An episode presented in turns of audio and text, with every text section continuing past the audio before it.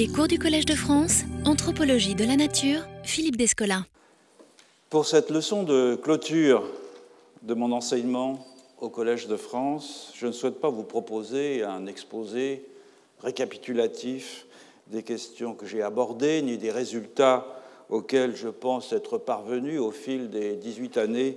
que j'ai passées dans cette maison, mais plus simplement vous présenter la conclusion synthétique du cours de cette année.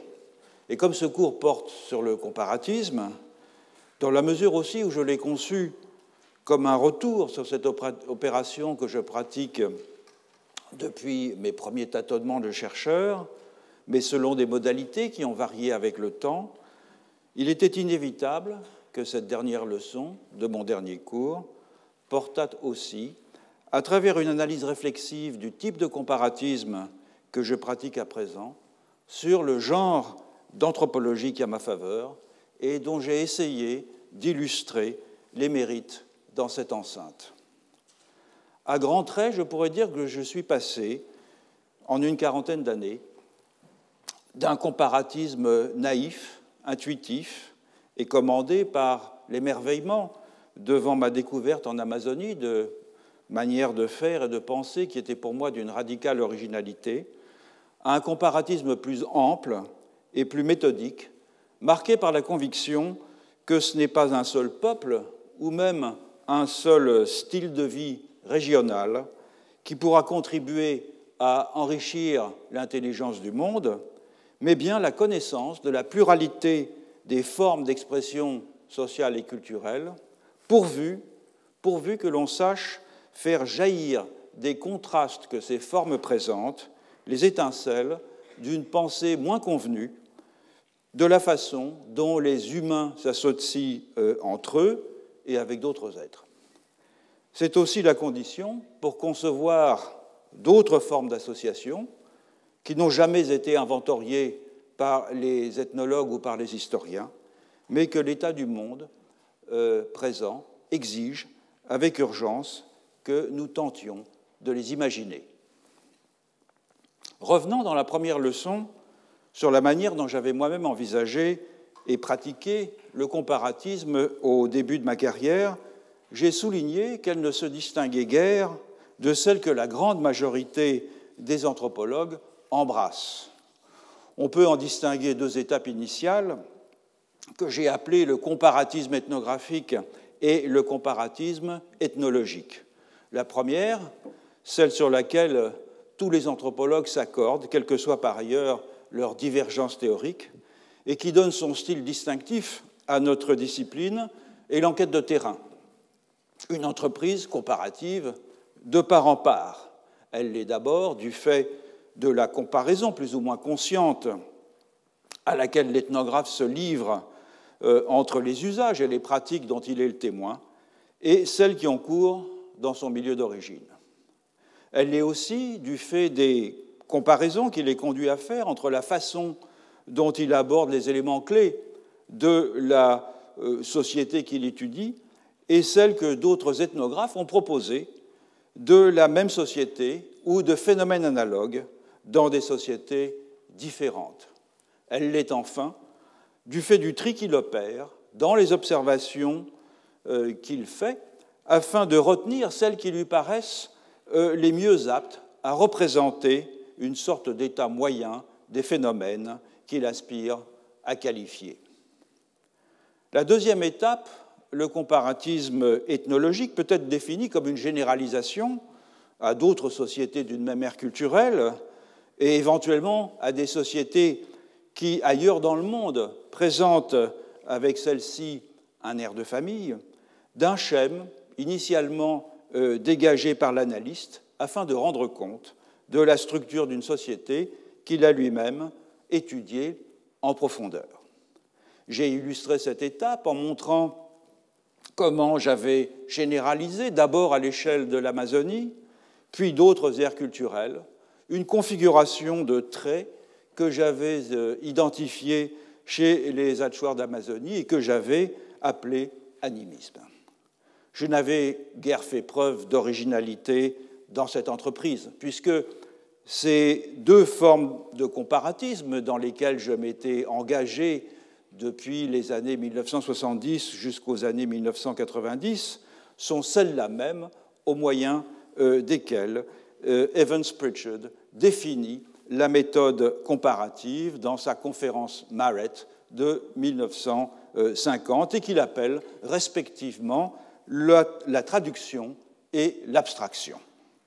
La question que posait alors ce constat pouvait être formulée ainsi. Est-il inéluctable dans une science qui place l'enquête ethnographique au cœur de sa démarche de connaissance et euh, comme son premier moteur, de n'envisager la comparaison que comme un enchaînement de généralisations inductives à partir du cas initialement étudié, ainsi que j'avais euh, eu moi-même tendance à le faire, dans un premier temps. Ou bien le comparatisme peut-il prendre d'autres formes que ce type de généralisation par euh, euh, sauts successifs de cas en cas, des formes moins dépendantes de la simple intuition qu'il existe des ressemblances entre une famille de sociétés ou une sorte d'institution et un cas princeps choisi au départ de façon contingente. Je ne m'attarderai pas sur l'enquête comparative que j'ai menée dans les leçons suivantes sur les régimes comparatifs en examinant leur jeunesse dans l'Europe moderne et les raisons pour lesquelles le comparatisme anthropologique s'est imposé comme une discipline autonome à la fin du XIXe siècle, au lieu de se développer à l'intérieur du droit comparé euh, et de l'histoire des religions. Pas plus que je ne reviendrai sur les euh, critiques internes ou externes qui furent euh, adressées au comparatisme inductif par généralisation successive que j'avais moi-même pratiqué et dont euh, Evans Pritchard avait caractérisé la méthode. Il me suffira de rappeler que ces critiques sont de deux ordres. D'une part, celle qui pointe l'inadéquation des catégories comparatives employées pour décrire des situations sociales et culturelles très hétérogènes. D'autre part, celle qui concerne l'identification des comparables, c'est-à-dire des éléments qui, dans des unités comparatives déjà malaisées à définir, cette abstraction que l'on appelle une société, pourrait se prêter à la comparaison. Je souhaite en revanche revenir un moment sur les conséquences de ces critiques, à savoir l'émergence d'une nouvelle forme de comparatisme, plus généralement une nouvelle façon de traiter les faits sociaux, qui se déploie à partir des années mille neuf cent soixante en réaction aux apories de la généralisation inductive et dont certains anthropologues de ma génération ont retenu les leçons. L'opération comparative, telle que Evans Pritchard l'a définie dans sa conférence Marrett, celle dans laquelle je me suis moi-même engagé dans un premier temps et celle que de nombreux anthropologues continuent de pratiquer de par le monde, revient à une montée en généralité à partir de cas particuliers qui se réalisent en trois étapes. L'enquête de terrain, conçue comme un exercice de traduction nécessairement empirique, aboutissant dans un deuxième temps à la mise en évidence par abstraction de la structure de la société que l'on aura décrite, afin de permettre, dans une troisième étape, la comparaison de cette structure avec d'autres structures identiques ou différentes obtenues par les mêmes méthodes. Dans une telle perspective, le, la deuxième étape consiste à faire coïncider une substance empirique, une société, une culture, avec une forme sous-jacente, j'emprunte l'expression à Evans Pritchard, que l'ethnographe isole par abstraction. Or, ainsi qu'il est prévisible pour une démarche inductive, cette forme dégagée de l'étude d'une société sera particulière au cas dont elle est abstraite. Elle exprimera dans une formule condensée sa structure présumée. En sorte que le troisième stade de la comparaison, celui qui consiste à confronter les structures ou les formes de plusieurs sociétés dans une perspective généralement typologique impliquera deux conséquences, ou bien mettre en regard les unes des autres des formes tellement idiosyncrasiques que toute comparaison se révélera in fine impossible, ou bien décréter que l'une des structures particulières est la forme optimale par rapport à laquelle les autres doivent être comparés. C'est pourquoi la vague structuraliste des années mille neuf cent soixante, Lévi-Strauss et Dumont en France, Needham et Leach au Royaume-Uni, fut d'abord une réaction contre la méthode comparative théorisée par les fonctionnalistes britanniques, mais largement pratiquée ailleurs, une méthode viciée dès l'origine par l'ambition de fonder des généralités en extrayant empiriquement, d'observations disjointes, des caractères généraux fondés sur des ressemblances superficielles. Les structuralistes avaient beau jeu de montrer qu'une telle attitude repose sur un réalisme naïf qui voit les faits sociaux et culturels comme autant d'objets spontanément donnés, ou bien, et c'est un corrélat, qui voit les sociétés comme composées d'éléments naturellement discrets. Pour les structuralistes, par contre, et selon la formule de Leach que j'ai déjà citée, je le cite, « Une société n'est pas un assemblage de choses, c'est un assemblage de variables. » Ce qu'ils comparent, ce ne sont pas des morceaux de société, des morceaux d'institutions, des morceaux de pratiques, ce sont des variations au sein d'un ensemble de phénomènes. Pour Lévi-Strauss, ce sont des systèmes de mariage ou des épisodes de mythes, dont l'analyste aura défini la nature, borné les limites et systématisé les discontinuités morphologiques. Cette différence dans la conception de l'objet implique une différence dans la conception de la méthode comparative. Tandis que les phases initiales de la comparaison sont semblables pour les fonctionnalistes et pour les structuralistes, ce que Evans Pritchard, par exemple, appelle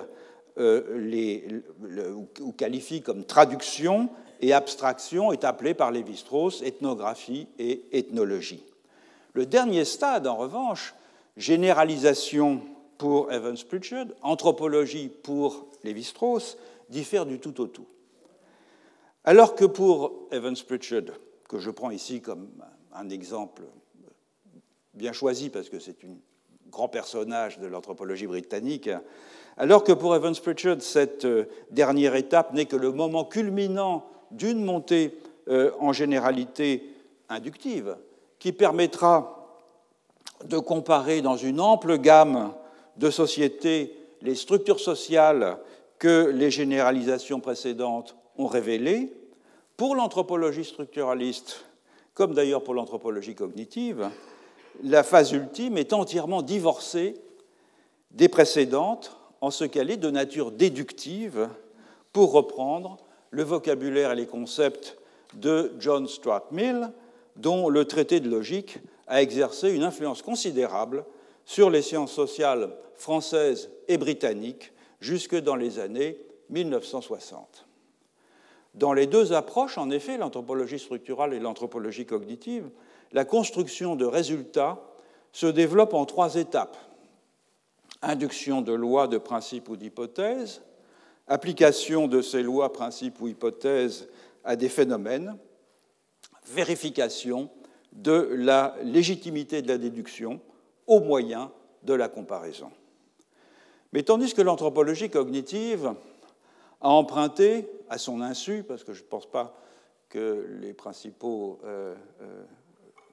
les avocats de l'anthropologie cognitive et beaucoup lu Mill, est emprunté donc cette voie suggérée par Mill, en appliquant déductivement à l'explication de certains phénomènes collectifs les règles de fonctionnement de l'esprit proposées par la psychologie,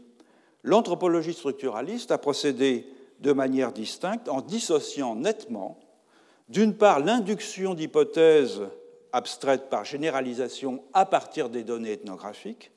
d'autre part, la construction de modèles déductifs permettant de tester ces hypothèses au moyen de la comparaison. Or, comme je me suis efforcé de le montrer dans la dernière leçon,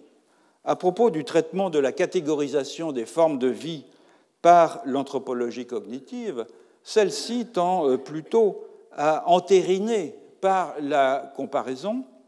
le schème cognitif retenu comme source du phénomène à expliquer, qu'à vérifier déductivement sont bien fondés, et c'est un travers qui est dû en grande partie au fait que l'activité comparative se borne ici à confirmer l'existence de ressemblances imputables à des universaux. Pour ma part, et sans négliger la contribution de la psychologie à une meilleure intelligence de l'activité cognitive humaine, j'ai la conviction que la fécondité de l'approche anthropologique se manifeste moins dans un rôle ancillaire, consistant à confirmer l'existence d'universaux réputés expliqués des ressemblances entre phénomènes culturels, que dans sa capacité à mettre en évidence des invariants rendant compte d'une systématique des différences, une voie royale que l'anthropologie euh, structurale a ouverte. Mais peut-être faut-il rappeler en quoi les invariants anthropologiques ne sont pas des universaux, tant la critique mal informée des approches structurales a introduit une confusion entre ces concepts. Les invariants, ce sont des règles de combinaison fondées sur des caractéristiques élémentaires du monde et des façons dont les humains y développent leur existence, règles qui permettent de donner naissance à un nombre fini de possibilités dont une partie seulement est réalisée dans la vie sociale. Tandis que les universaux peuvent être vus comme des propriétés cognitives et biophysiques qui ne souffrent pas d'exception, ce qui les rend peu euh, productifs sur le plan anthropologique pour expliquer les variations. Ainsi, les invariants de la parenté tels que Françoise Héritier les définit sont la reproduction sexuée, la différence des sexes dans une fratrie et l'ordre des naissances, éléments dont la combinaison permet d'engendrer toutes les terminologies désignant des parents. Par contraste, une proposition universelle irréfutable du type « toute société a un vocabulaire de parenté » et qu'on pourrait certainement déduire de lois psychologiques, n'éclaire guère la diversité des expressions concrètes des liens de parenté. Les invariants et les modèles au sein desquels on les fait jouer ne servent pas à décrire des situations empiriques et leurs transformations. Ils permettent de mettre en évidence des propriétés formelles de la vie sociale en poussant jusqu'à ses conséquences ultimes la nécessaire distance qui existe entre des situations concrètes observées par l'ethnographe et le vocabulaire conceptuel employé pour les décrire. Dans son livre « The Art of Anthropology », Alfred Gell remarque que les anthropologues naviguent entre deux types de relations. D'une part, les relations internes, dont sont constituées les terminologies formelles en cours dans la profession et qui expriment les liens entre des termes définis par leur usage dans un système conceptuel, et d'autre part, les relations qu'il appelle externes, celles dont les ethnographes sont témoins sur le terrain et qui relient des éléments selon toutes sortes de modalités génétiques, historiques, causales, accidentelles, institutionnelles, affectives, et cetera. Les relations externes peuvent être de similitude ou de différence, mais par contraste avec les relations internes à un système théorique, elles connectent des objets indépendants les uns des autres parce qu'il n'existe pas entre eux de lien nécessaire. Par exemple, si on prend le vocabulaire théorique de Lévi-Strauss dans le champ de la parenté, un régime harmonique, c'est-à-dire un système dans lequel la filiation et la résidence sont dans la même ligne paternelle ou maternelle, n'a de sens que par rapport à un régime disharmonique dans lequel filiation et résidence sont distribuées dans deux lignes différentes. Donc la signification de chacun de ces euh, concepts n'est pas intrinsèque, mais dépendante de leur position vis-à-vis d'autres concepts. En ce sens, ce sont des systématisations de différences. Un régime harmonique n'est tel que parce qu'il diffère d'un régime disharmonique. Dans les relations externes dont l'ethnographe est le témoin, par contre, le choix du lieu où tel conjoint qu'il connaît ira euh, résider euh, après son mariage se trouve être sinon déterminé, du moins favorisé par une foule de circonstances dont la nécessaire connaissance enrichira la signification de l'institution qu'il observe. En empruntant à Gell, Alfred Gell, cette utile distinction entre deux sortes de relations, on peut ainsi dire que la démarche inductive généralise les relations externes aux relations internes, tandis que la méthode déductive les maintient séparés. En effet, la généralisation inductive à la Evans Pritchard abstrait des catégories de plus en plus épurées à partir de similitudes observées dans la plus grande diversité possible de cas ethnographiques, ce qui rend impossible la constitution d'un système formel analytiquement cohérent, faute de pouvoir convertir des relations de ressemblance empirique et contingente en des relations de différence théorique et structurelle. La déduction structurelle aborde la comparaison d'une façon tout à fait distincte. Au lieu de monter en généralité, à partir de ressemblances observables, vers des catégories de plus en plus abstraites, débouchant éventuellement sur des universaux supposés. Elle consiste à détecter, dans les cas particuliers eux-mêmes, les indices d'un système clos de différences dont la modélisation est réputée offrir une voie d'accès à l'intelligence formelle des propriétés de l'ensemble des phénomènes que l'on se donne pour objet. Il ne s'agit plus de passer d'un ensemble chaotique de relations externes à un système de relations internes au moyen d'abstractions successives, mais de discerner sous des relations externes que l'on présume former système, les liens de parenté et d'alliance par exemple, le système de relations internes qui offre le meilleur modèle possible pour rendre compte des relations externes. Et c'est ce mouvement dont euh, euh, euh, rend compte la fameuse euh, remarque de Lévi-Strauss, je le cite, « Ce n'est pas la comparaison qui fonde la généralisation, mais le contraire. » Autrement dit, si la comparaison n'est pas le moyen d'une découverte, elle est le développement concret d'une intuition originaire fondée sur la connaissance, en quelque sorte dormante, d'un grand nombre de cas, d'abord appréhendés, je dirais, pour leur saveur ethnographique. Dans un tel processus,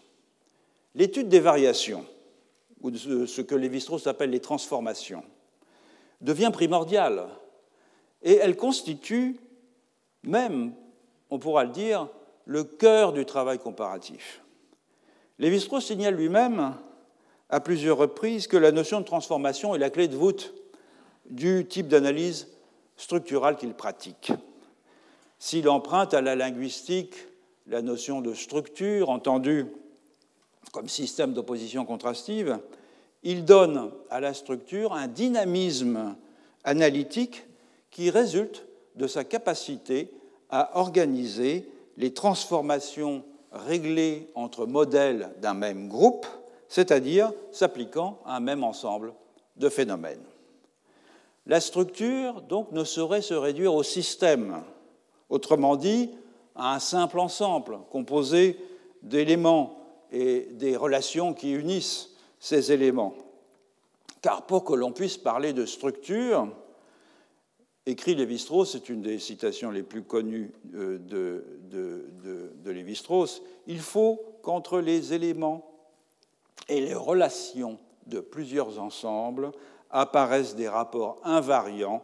tels qu'on puisse passer d'un ensemble à l'autre au moyen d'une transformation. De son propre aveu, euh, la notion de transformation provient de sa lecture aux États-Unis pendant la guerre du maître ouvrage de, du biologiste D'Arcy Wentworth Thompson, On Growth and Form, dont j'ai déjà parlé euh, dans une leçon précédente, euh, lecture dont il avait particulièrement retenu l'analyse que fait euh, D'Arcy Thompson de, au moyen de transformations mathématiques des différences entre des formes animales apparentées. Or, l'illustration que Lévi-Strauss donne de la fécondité de cette approche, ce n'est pas l'analyse des mythes, où il a pourtant porté au plus haut degré de systématicité, je pense en particulier à ce merveilleux article qu'est la geste d'Asdivald, mais l'étude des systèmes de parenté. Lévi-Strauss écrit, euh, c'est dans ses entretiens avec Didier Éribon, « Si j'invoque un seul principe, l'échange des femmes entre les sous-groupes de la société pour rendre compte de toutes les règles de mariage, il faut bien que ces règles, différentes selon les temps et les lieux, se ramènent à des états d'une même transformation. » La référence est surprenante, parce que les, l'usage que Lévi-Strauss fait dans les structures élémentaires de la parenté, de la transformation comme variation à partir d'un rapport originaire, cet usage il est très différent de la notion de groupe de transformation qu'il va ensuite utiliser dans l'analyse des mythes. Et c'est cette différence et euh, l'usage par Lévi-Strauss de deux sens de la notion de transformation se rapportant en fait à deux traditions morphogénétiques différentes qui va me permettre de préciser la façon dont j'envisage moi-même à présent le comparatisme. Dans les structures élémentaires de la parenté, comme je l'ai rappelé dans une leçon précédente, le rapport invariant, c'est l'échange des femmes, expression du principe de réciprocité, lui-même forme positive de la prohibition de l'inceste. Toutes les formes d'union matrimoniale que Lévi-Strauss analyse euh, dans cet ouvrage sont autant de transformations de ce principe originaire, forme qu'il étudie en fonction du degré croissant de complexité qu'elle présente par rapport à l'expression sociologique la plus simple du principe de réciprocité, à savoir l'organisation dualiste. Il est manifeste que la transformation ainsi entendue diffère à bien des égards, et bien qu'il ait voulu illustrer au fond la dette qu'il a vis-à-vis de D'Arcy Thompson en citant ses travaux sur la parenté, cette conception, elle diffère euh, de la transformation telle qu'il la développe, telle que la développe d'abord D'Arcy Thompson, et telle que Lévi-Strauss lui-même euh, dira bien des années plus tard qu'elle l'a inspiré dans son analyse des types d'échanges matrimoniaux. Car cette arborescence des formes de mariage ressemble plutôt aux variations méthodiques d'une Urform, au sens de Goethe, en l'espèce l'échange des femmes gouvernées par le principe de réciprocité, dont Lévi-Strauss déploie ensuite toutes les conséquences logiques dans autant de types morphologiques d'union matrimoniale. Et de même que Goethe caressait le projet, l'espoir, le rêve de découvrir un jour la Urpflanze, la plante originaire, le prototype dont peut être dérivé par transformation l'ensemble des caractéristiques de toutes les espèces végétales,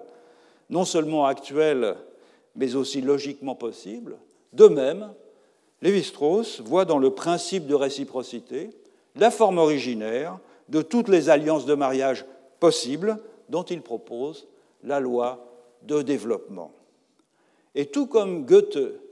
s'opposait à Linné en botanique, parce qu'il récusait l'idée d'un tableau statique d'attributs, aussi exhaustif soit-il, au profit de la déduction d'un principe de transformation des formes biologiques à partir d'une combinaison originelle complexe.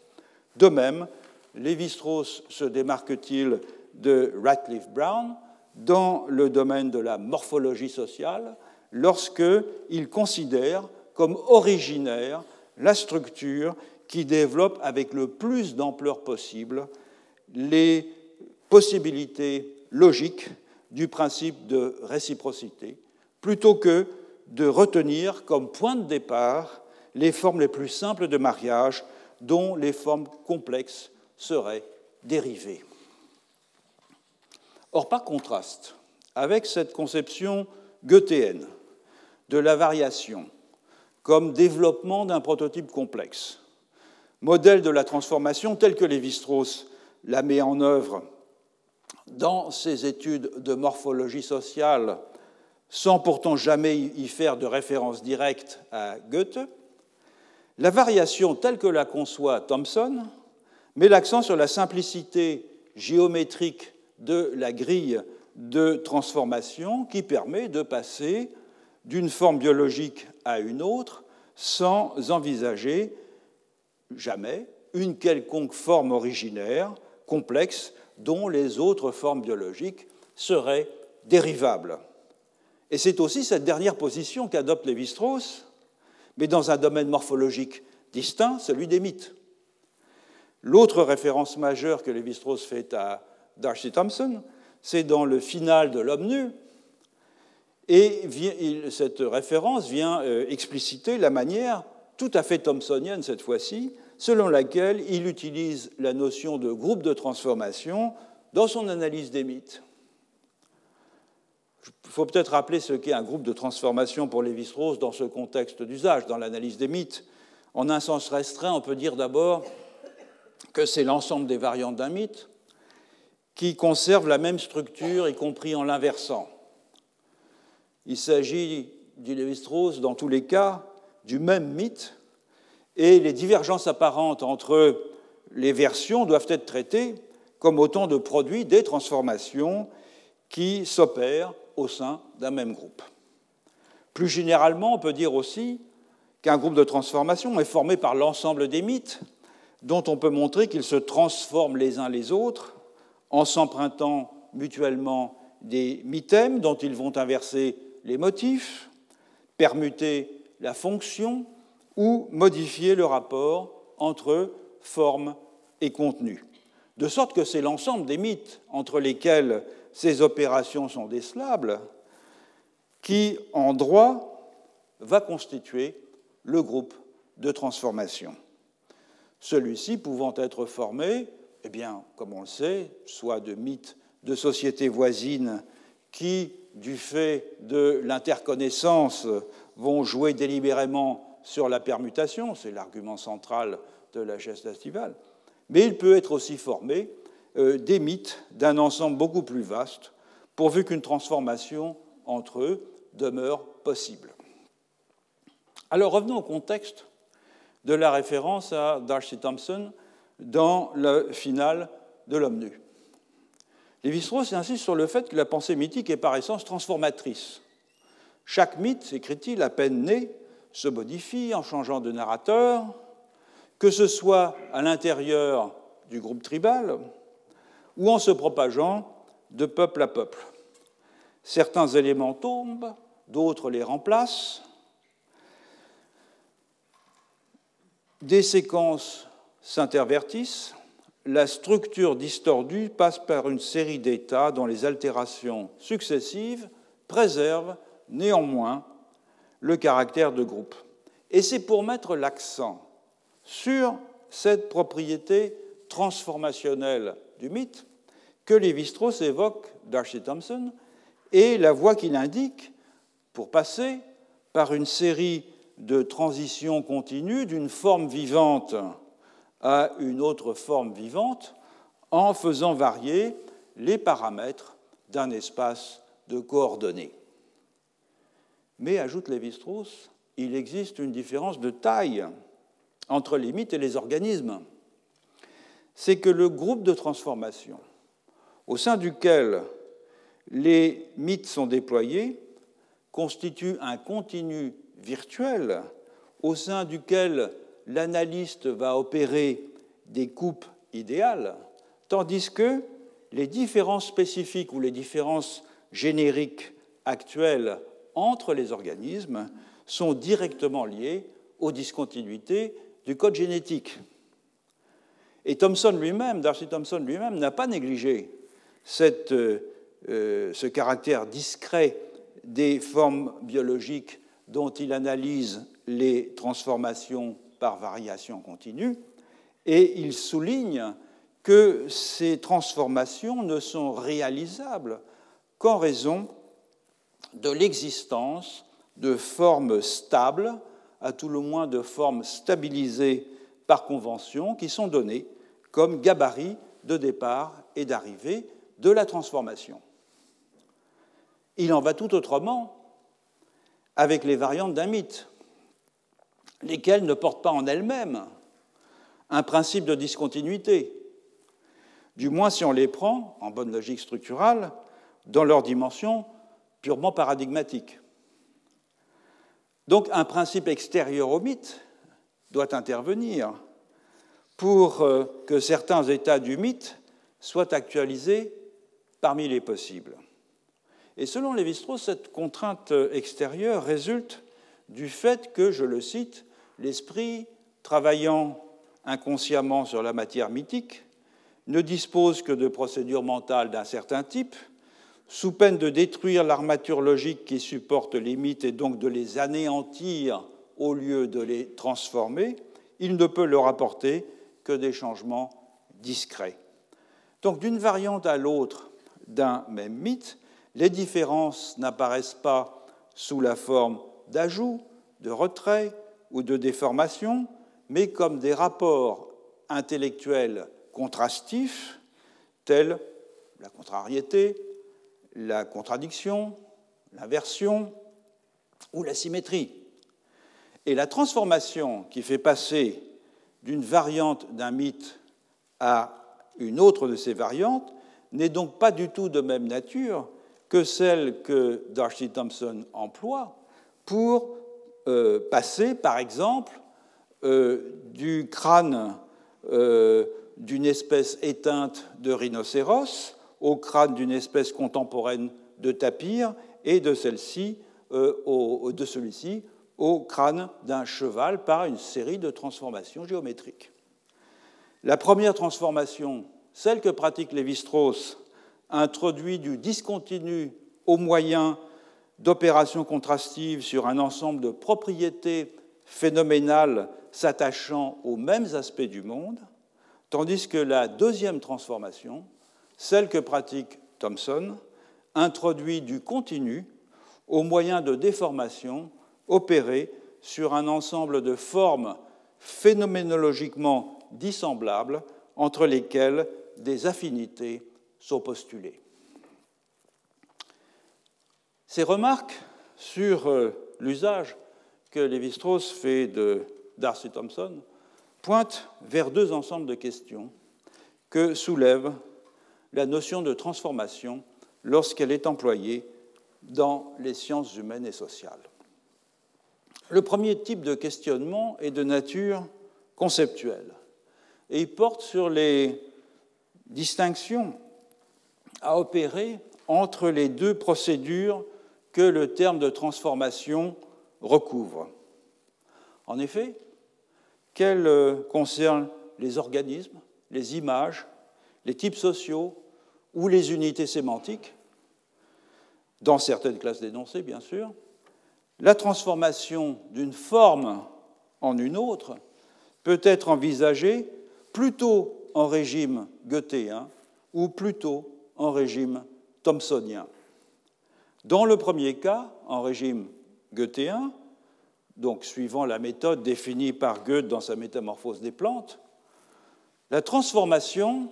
est le développement dans différentes formes d'une sorte de plan initial, lui-même construit par comparaison d'objets empiriques appartenant à un même ensemble. Dans le deuxième cas, le régime thompsonien de la transformation, la transformation est une déformation par variation continue dans un espace de coordonnées s'appliquant euh, à des formes déjà données. Cette dernière méthode, c'est celle que euh, Lévi-Strauss applique dans l'analyse des mythes, tandis que la première méthode, la transformation goethéenne, est celle qui suit dans les structures élémentaires de la parenté. Et c'est aussi celle qui a inspiré ma démarche, cette première forme, lorsque j'ai entrepris d'organiser les diverses formes de continuité et de discontinuité entre humains et non-humains à partir d'un rapport originaire entre intériorité et physicalité. On me permettra de rappeler brièvement ici les lignes directrices de ce raisonnement dans lequel je déduis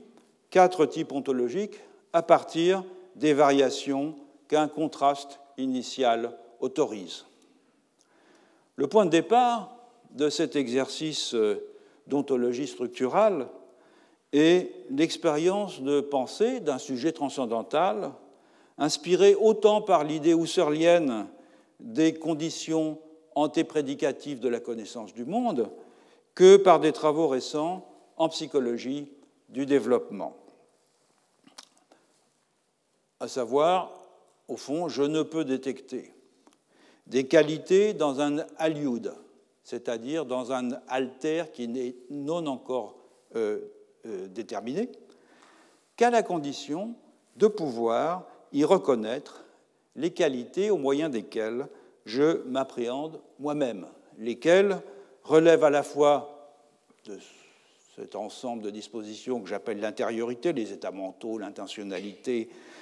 la réflexivité, et de la physicalité, les états et processus physiques, les schèmes sensorimoteurs, la proprioception, et cetera. Il s'agit donc d'un invariant hypothétique qui n'est ni plus ni moins plausible comme fondement que l'exigence de l'échange des femmes dans lesquelles Lévi-Strauss voit le principe nécessaire et suffisant pour pouvoir déduire les différents euh, types de systèmes de mariage. Et au lieu d'être construit par euh, complexification progressive des conditions logiques de déploiement de l'invariant, comme c'est le cas dans les structures élémentaires de la parenté, la transformation est ici fondée sur l'exploitation des combinaisons que le rapport originel rend possible. Elles sont, beaucoup d'entre vous le savent ici, au nombre de quatre, ou bien les non-humains ont une intériorité de même type que la mienne, mais diffèrent de moi et entre eux euh, par leur capacité physique, ou bien, au contraire, ils subissent le même genre de détermination physique que moi, mais euh, diffèrent de moi et entre eux euh, par euh, leur intériorité, autrement dit, ils n'en ont pas, ou bien encore des humains, des non-humains partagent le même groupe de qualités physiques et morales, tout en se distinguant ainsi par paquets d'autres ensembles d'humains et de non-humains qui ont d'autres qualités physiques et morales en commun, ou bien enfin, chaque existant se distingue du reste par la combinaison propre de ses qualités physique et morale, qu'il faut alors pouvoir relier à celle des autres par des rapports de correspondance. Bref, dans ce cas, comme dans celui des systèmes de parenté, la transformation est l'expression hypothético-déductive de toutes les conséquences possibles d'un noyau posé comme invariant. Certes, une part d'arbitraire s'introduit dans le choix du rapport originaire. Mais l'arbitraire n'est pas absent non plus de la transformation de type thompsonien, il est simplement d'une nature différente. Examinons d'abord ce, le dernier cas, c'est-à-dire la, l'arbitraire dans la transformation à la D'Arcy Thompson. La transformation thompsonienne est indifférente au point de départ, pourvu que les objets que l'on transforme soient déjà stabilisés, et surtout pourvu que leur contiguïté morphologique soit acquise. Ce point est absolument fondamental. Comme l'écrit euh, Thompson, je le cite, « Nous ne pouvons pas faire rentrer à la fois le scarabée et la seiche dans le même cadre, quelle que soit la manière dont nous le déformons, pas plus que nous pouvons, au moyen d'une transformation coordonnée, les transformer l'un dans l'autre ou en invertébrés. Ils sont différents par essence, il n'y a rien en eux qui peut être légitimement comparé, il n'y a pas de base pour la transformation. » Autrement dit, la question qui se pose ici est de nature méthodologique et non pas conceptuelle. Elle concerne la façon dont est défini le seuil de discontinuité entre deux formes, la base invariante pour la transformation. Or, les mythes ne présentent pas de discontinuité semblable à celle entre les espèces, car, comme l'a bien dit Lévi-Strauss, en effet, la terre des mythes est ronde, et la voie qu'il y trace, eh bien, elle est tout à fait idiosyncrasique. Il aurait pu tout aussi bien emprunter un autre cheminement que celui qu'il adopte dans les quatre volumes des mythologiques, et si un autre analyste se risquait un jour à une entreprise analogue, j'en doute un peu, les connexions qu'il établirait et les résultats auxquels il parviendrait seraient sans doute bien différents de ceux des mythologiques. Du reste, la mise en évidence du travail de transformation qui s'opère entre les mythes euh, suscite parfois chez le lecteur de Lévi-Strauss une admiration de nature quasiment esthétique. On est séduit par la performance, bravo l'artiste, sans nécessairement adhérer aux différentes étapes du raisonnement. Et Lévi-Strauss lui-même semble admettre d'ailleurs que son analyse structurale des mythes est tellement sui generis euh, qu'il n'a pas toujours conscience de la façon dont elle se réalise. Il dit ainsi dans ses entretiens avec Raymond Bellour, je le cite, « Pour établir entre les mythes des rapports de transformation, s'effectuent un certain nombre d'opérations dont je ne sais pas en réalité ce qu'elles sont. » Dans la transformation goethéenne, celle dont j'ai suivi la logique dans Par-delà nature et culture, c'est au contraire la définition du point de départ qui est cruciale, puisque de lui découle la série des transformations qui constituent le développement de ces implications, des implications de ce point de départ, dans un réseau de contrastes. Une fois posé le rapport invariant, ici les rapports d'identité et de différence entre intériorité et physicalité, il doit pouvoir rendre compte de toutes les combinaisons possibles entre les relations, dans les relations entre humains et non-humains. C'est même sa, sa seule justification a posteriori, c'est son efficacité opératoire. Donc l'arbitraire, dans ce cas, il ne réside pas dans euh, l'itinéraire et les modalités que l'analyste adopte afin de sauter de mythème en mythème à partir d'un premier mythe sélectionné de façon contingente. Il réside dans le choix de la formule initiale, puisque ce choix conditionne le déroulement de la déduction. Alors, comment réduire cet arbitraire ? Comment réduire cet arbitraire lorsque les modèles mécaniques que l'anthropologie est réduite à bricoler se révèlent être, faute d'un langage formel approprié, d'une affligeante rusticité. D'abord, en s'assurant que les fondements logiques et expérimentaux sur lesquels s'appuie l'hypothèse originelle sont solidement établis. Pour ce qui est de la matrice des modes d'identification que j'ai proposée, le point de départ, je l'ai dit, est la combinaison d'une expérience de pensée inspirée par Husserl et du constat fait par des psychologues du développement que la détection de qualités physiques et d'états mentaux dans les objets perçus par les humains est une disposition qui leur est probablement innée. Alors, c'est vrai que cette hypothèse initiale, elle repose sur les aptitudes d'un sujet humain abstrait et non sur une règle sociale comme le voulait la tradition durkheimienne, l'exposant ainsi à une accusation peut-être d'incohérence, voire de duplicité, du fait de ce, que,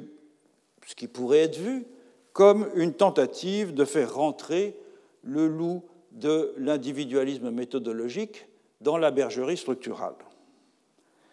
Il n'en est rien. Il n'en est rien, mais l'on ne peut pas ignorer, par ailleurs, que les relations sociales ne flottent pas dans le ciel empyrée des idées, ni dans les interstices des institutions euh, qu'elles se donnent à voir dans les interactions entre des humains, et des humains qui n'arrivent pas en ce monde comme des cires vierges attendant de recevoir leur propriété des événements contingents qu'ils traversent. Il me paraît donc raisonnable de fonder un invariant anthropologique sur des caractéristiques présumées universelles d'Homo sapiens, lesquelles sont nécessairement enracinées dans la conscience, le corps, le cerveau, les capacités biophysiques d'un humain ordinaire, même s'il ne s'agit que de points d'accroche pour des énactions à la Varela ou pour des affordances à la Gibson. Les représentations, les émotions, l'intentionnalité, la mémoire, la douleur, le plaisir s'expriment dans des individus, souvent en, en empathie avec d'autres individus, humains comme non humains. Et c'est pourquoi j'ai jugé nécessaire d'enraciner mon invariant dans les dispositions d'un sujet transcendantal, mais qui est doté néanmoins de propriétés, de quelques propriétés préalables. Alors on a parfois reproché aussi à ce sujet transcendantal de n'être pas, au fond, le fondement universel qu'il prétend représenter, mais plus prosaïquement, et ainsi qu'il le serait aussi chez Husserl, une sorte de, d'universalisation indue du sujet cartésien, une substance comme la res cogitans, voire un vulgaire substitut philosophique de l'individu bourgeois accouché par la modernité. C'est faire un mauvais procès au fondateur de la phénoménologie. Loin d'exprimer, je ne sais quelle primauté du moi, l'ego transcendantal ou husserlien est intrinsèquement relationnel, puisqu'il se caractérise comme un agent intentionnel capable d'entrer en relation avec un alioud qui va être défini par cette relation autant Qu'il la, qu'elle le définit, qu'elle le définit lui-même. Et donc, à la différence de l'ego transcendantal cartésien, contraint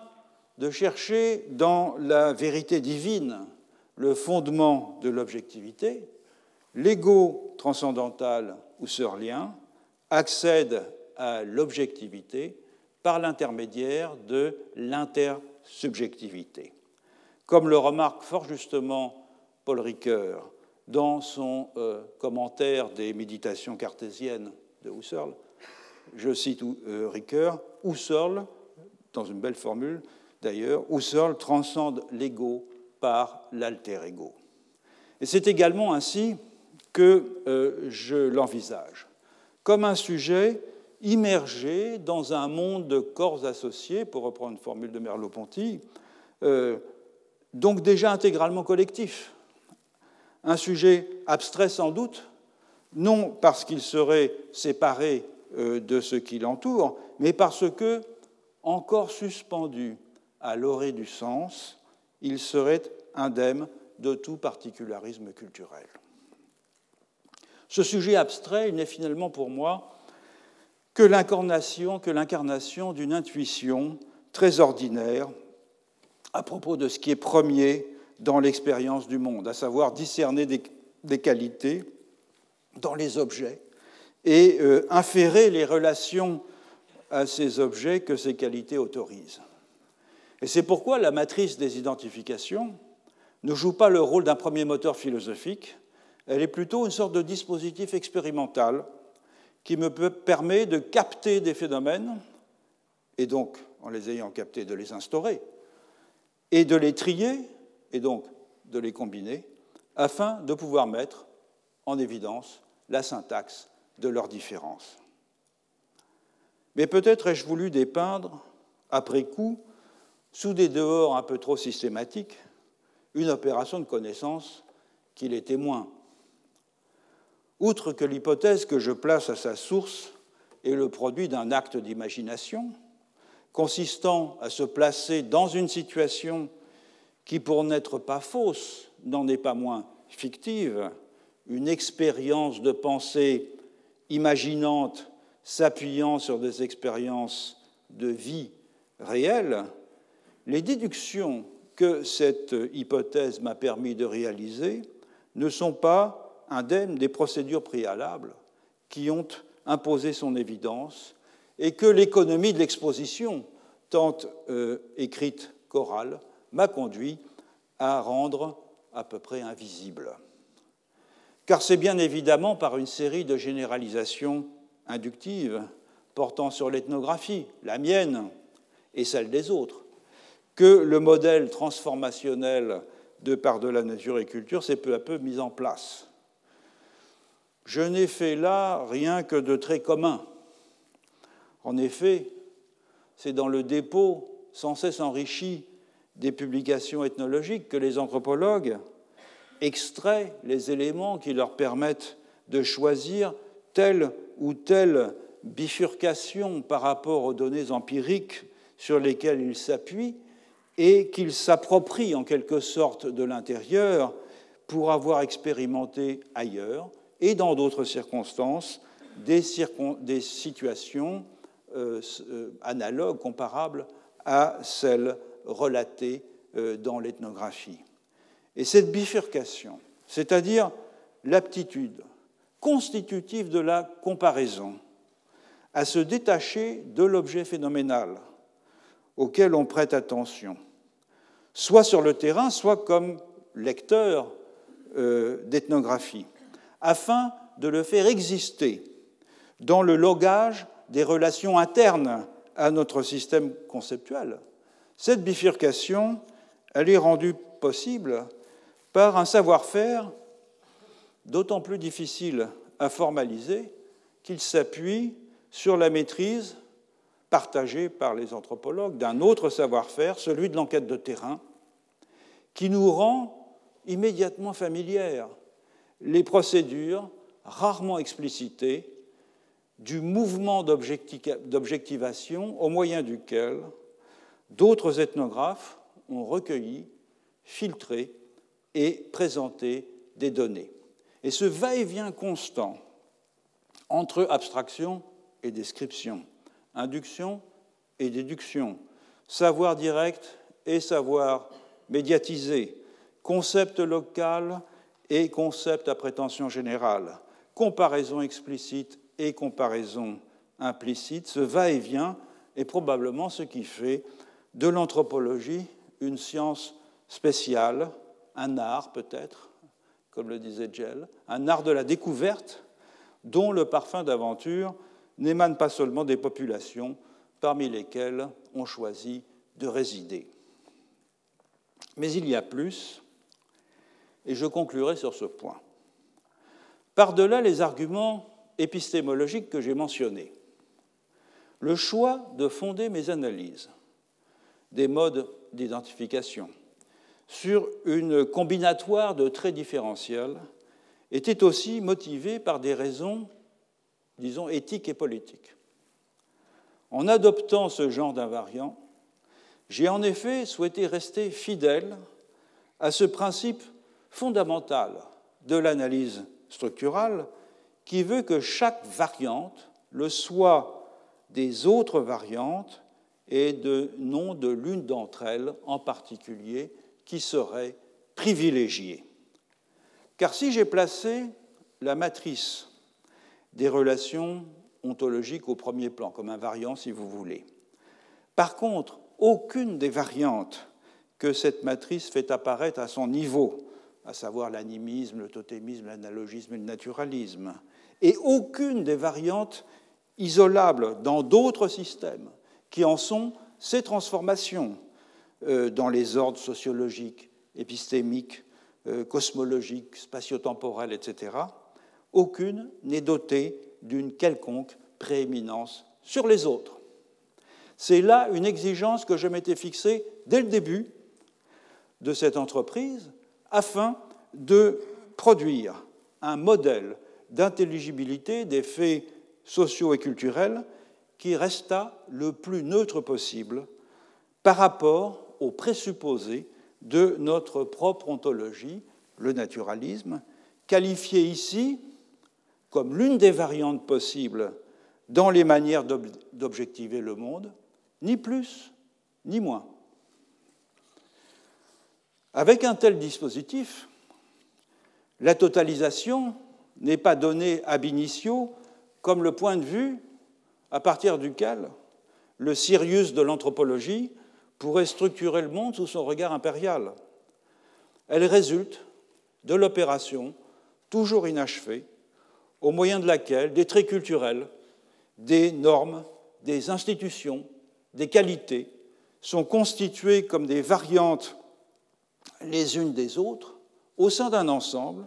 qui non seulement pourra être reconfiguré autrement si d'autres éléments sont ajoutés, mais qui n'a pas d'autre raison d'être que de subsumer les variations dont il est le théâtre. Et le moyen que j'ai choisi pour ce faire, un groupe de transformations ontologiques produit par les opérations hypothétiques d'un hypothétique sujet transcendantal, était de ce fait adéquate à mon objectif, qui n'était pas de métamorphoser une valeur autochtone en un concept analytique ou de faciliter la translittération ontologique, ou encore de proposer un contre-modèle philosophique issu d'une reconfiguration d'énoncés locaux,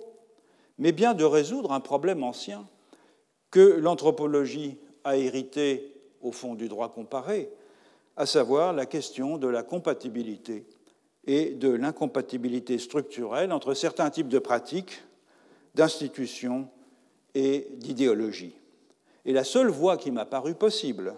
pour ce faire et de bricoler des modèles permettant de détecter et de déployer les prémices ontologiques qui sous-tendent les régimes de pratique et qui semblent infuser certains collectifs d'un style distinctif. L'avenir dira si un tel programme tient ses promesses, s'il permet de mieux discerner des régularités, des stabilisations, voire des orientations dans le chaos apparent des conduites humaines et dans la diversité des associations avec les non-humains euh, sur lesquelles ces conduites euh, offrent des indices, car la tâche n'est pas terminée et je ne suis pas seul à la mener. Elle m'a procuré en tout cas, au fil des années, d'intenses satisfactions et le plaisir renouvelé d'en exposer les résultats dans cette enceinte. Et c'est avec cette remarque presque hédoniste que je prends congé, euh, en remerciant euh, pour leur présence attentive ceux qui m'ont accompagné tout au long des cours, en remerciant aussi la foule des collègues et des amis, ils sont nombreux ce soir, euh, cet après-midi dans cet amphithéâtre, qui, en partageant généreusement avec moi leur savoir et leurs intuitions, ont contribué à faire du travail de la pensée un exercice un peu moins solitaire. Retrouvez tous les contenus du Collège de France sur w w w point collège tiret deux tiret france point f r.